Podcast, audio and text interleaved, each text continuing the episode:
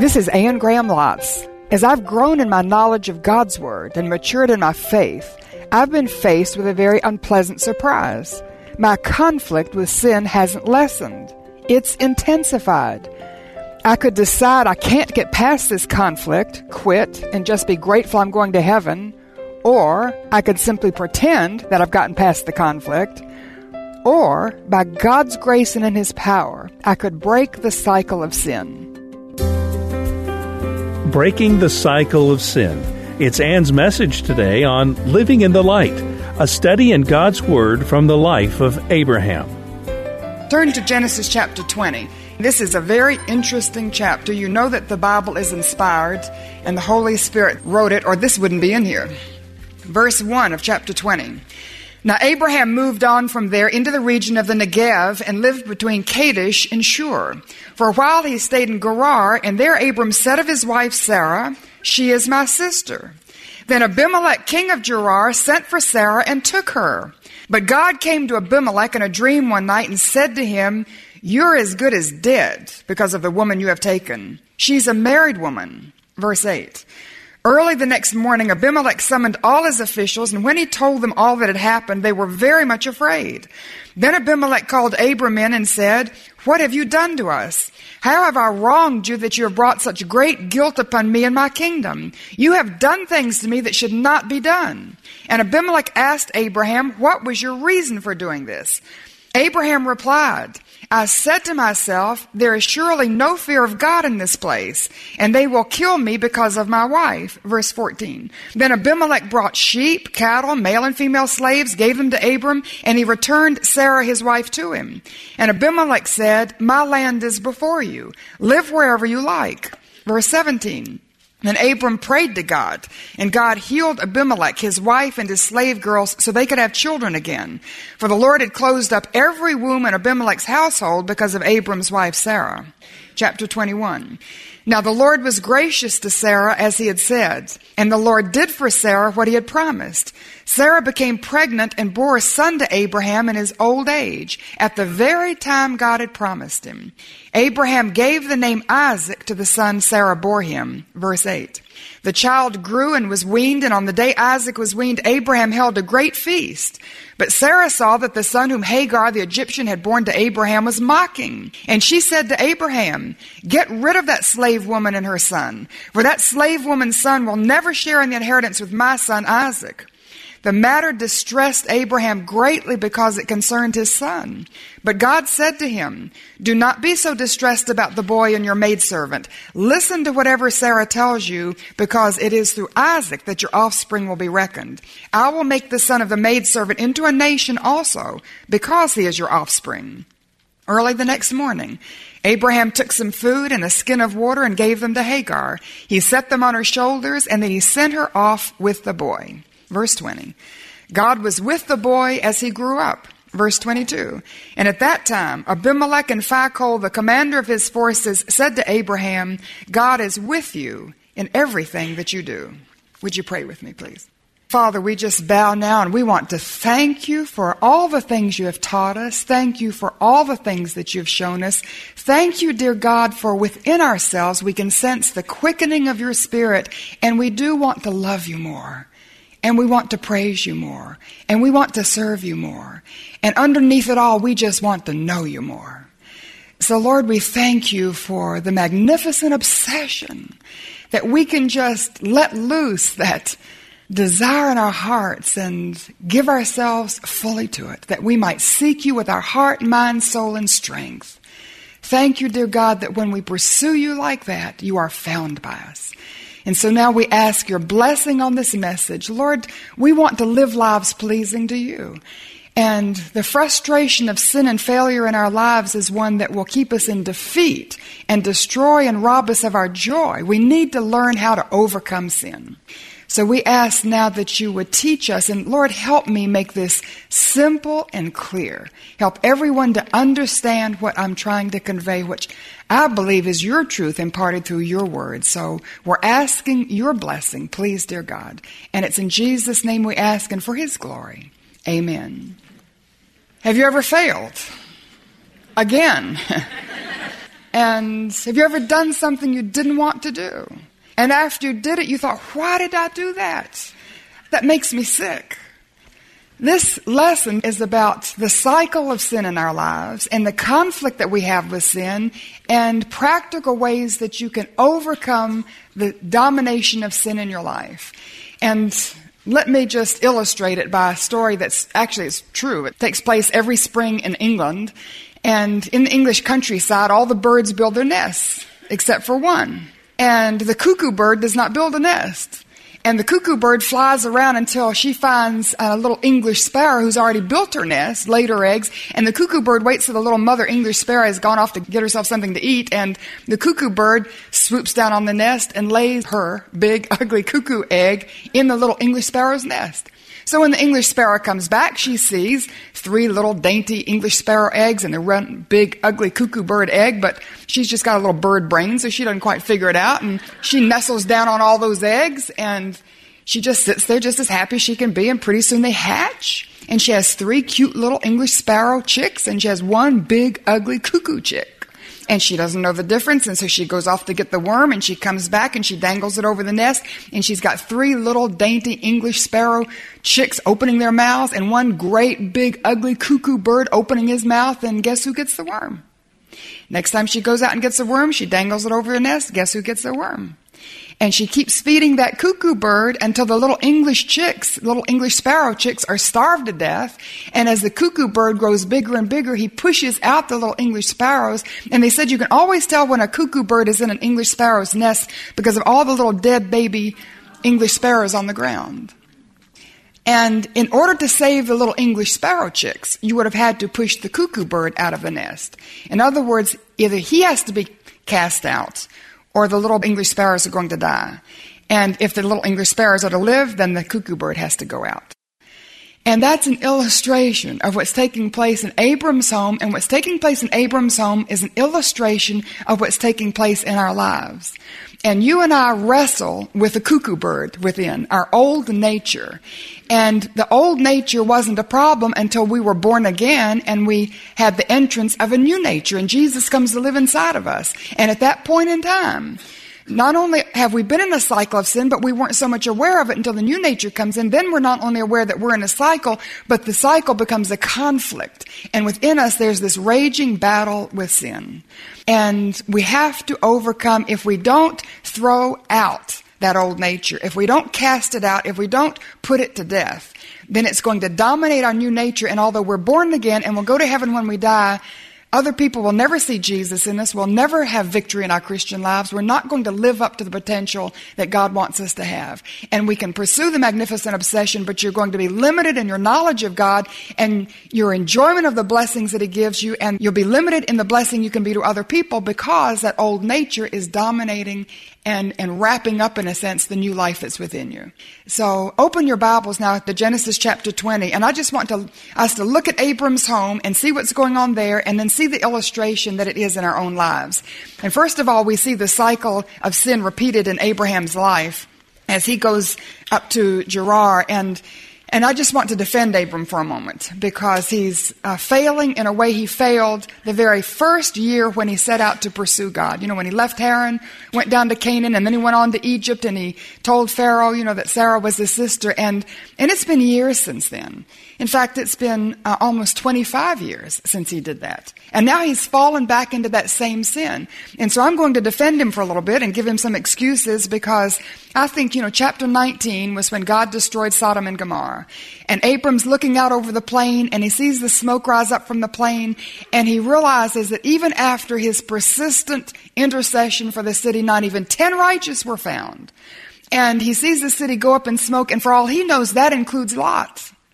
And so I think he's emotionally grieving over his nephew, what's happened to his family there. He's spiritually distressed because his prayer wasn't enough to save the city. And so he decides to leave. It's sort of like if you've ever attended the funeral of a loved one who wasn't saved. And you know that kind of despair and hopelessness and feeling of emptiness and finality. And, and so Abram just needed a change of scenery. And he moved away, and I think the move itself, he's a hundred years old.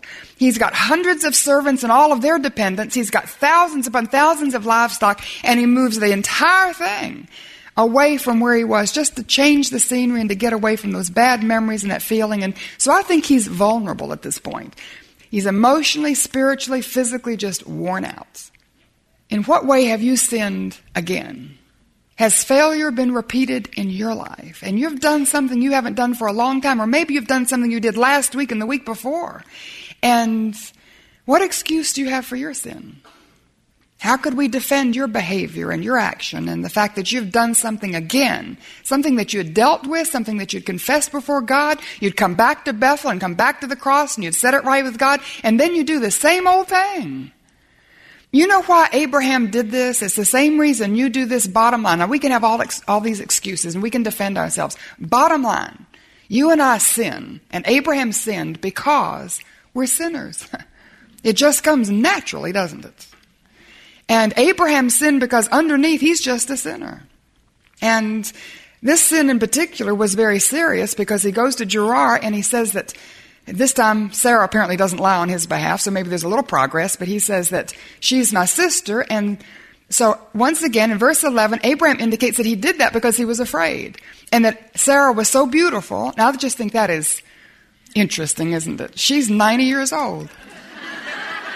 And that's one reason, you know, the princess, that's one reason I think she was pampered and the sun never touched her skin and she was, you know, on Persian carpets and silks and satins and she couldn't have had too hard a life to be that beautiful at age nine. Either that or she had an advance something or other of Botox and she had just really fixed herself up. I think the sweet thing is that Abraham thought she was beautiful at the age of 90. And, uh, and that's sweet that in his eyes there wasn't a more beautiful woman in the whole world.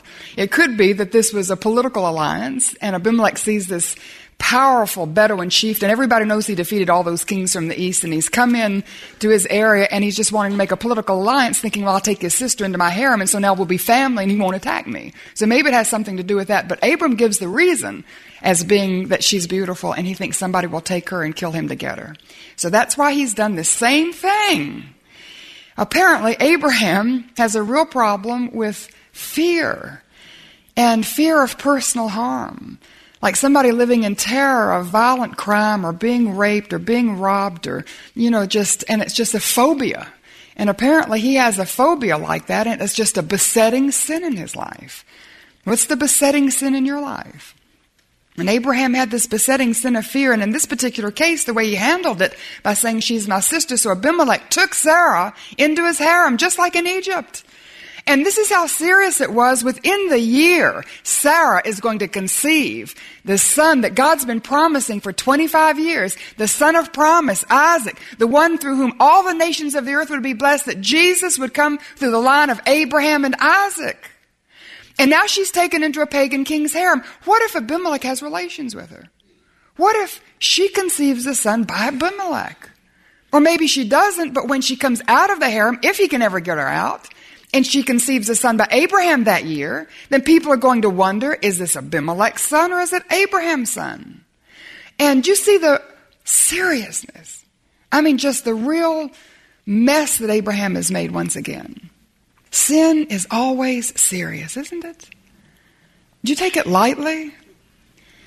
And it can be what you think is a small sin that just involves yourself, but you know, sin is so serious. And I think the more we grow in our faith and the longer we've been a Christian and the more mature we are, our sin gets even more serious. Affects our testimony more, affects our relationship with God more. We're never to tolerate it, toy with it, pretend it's not there. It's serious. And the shame, of course, God, uh, this is interesting in verse 3 when God came to Abimelech and said, You're as good as dead. Wouldn't you like to post that in every bar and every office? And in our culture today, you're as good as dead because the woman you've taken is a married woman. That's how serious it was to God. And that's a serious thing. And today, when it's open season, you know, it used to be people respected a wedding band. And now it's just whoever you want, whoever you can get, male or female, doesn't make any difference. And God in heaven leaning down saying, You're as good as dead. And so he spoke severely to Abimelech. And Abimelech, he had no idea. And he had been innocent in all of it. So it, he defends himself to God, and God just still, still says, If you don't return her, I'm going to destroy everyone in your household, everyone in your nation. I'm just going to lower the boom. Don't you touch this woman, and you give her right back. Because it's so serious. Messing up the entire plan that God has so carefully orchestrated. And so he just intervenes to set it straight. And so once again, we see Abraham shamed brought before a pagan king who says, Why did you tell me this? Why did you bring such shame upon me and my family? And why have you put me in such a compromising position before God and endanger my whole nation? And why have you done this? And I can just see Abraham now, after walking with God 25 years, humiliated, his face burning red as he confesses, Yes, I did it because I was afraid. And he's caused everybody to suffer. We know that. I won't go into that. We caused Abimelech and Sarah and himself to suffer and the seriousness of it to thwart God's plan. And now the shame of it as he's rebuked by a pagan. And I wonder if the shame was so intense that Abraham was thinking, you know, and this is now, remember his emotional state. He's just seen Sodom go up in flames. He doesn't even know if Lot has been saved. And old man who's moved all these people. And I just wonder if he's thinking, you know, I'm a 100 years old. I don't have the child yet that God's promised.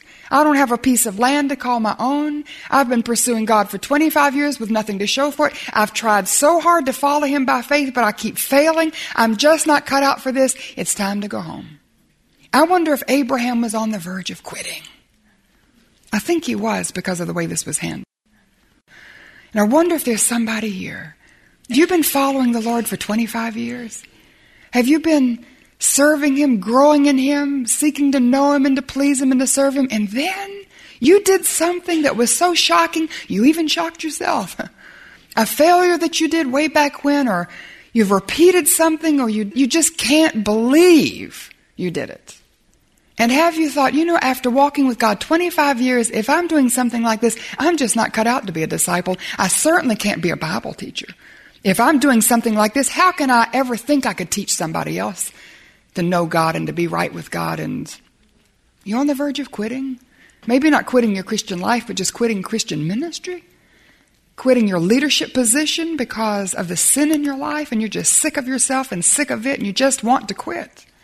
And I'm wondering if that's what happened because this time Abimelech didn't say, you know, here's your wife and here are all your things, now get out.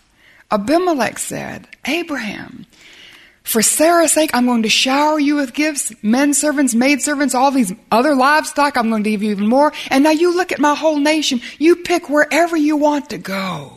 You can have your choice of any place in my country. You just help yourself. Does that surprise you? I mean, he was handled so gently, wasn't he? And that's what makes me think Abraham was on the verge of quitting because if God had come down severely, like, Get out of here and we never want to know your God. Abraham might have kept on going right back to Haran and to Ur. This is something to remember. And it's not something to take as a license, but God is gracious to sinners, isn't He? I mean, do I hear an amen? Praise God. And sometimes it's a surprise because you know you deserve a spanking, and what you get is a tender touch from the Lord.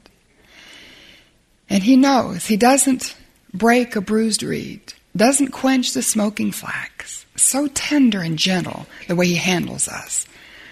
And there's somebody here who's failed. I'm praying that you'll be surprised by his grace. And as he wraps his loving arms around you and blesses you, sometimes that's the most convicting thing of all. When I'm just expecting God to lower the boom and instead he just comes and reaffirms his love for me and it just makes me melt and makes me never, ever want to do that again.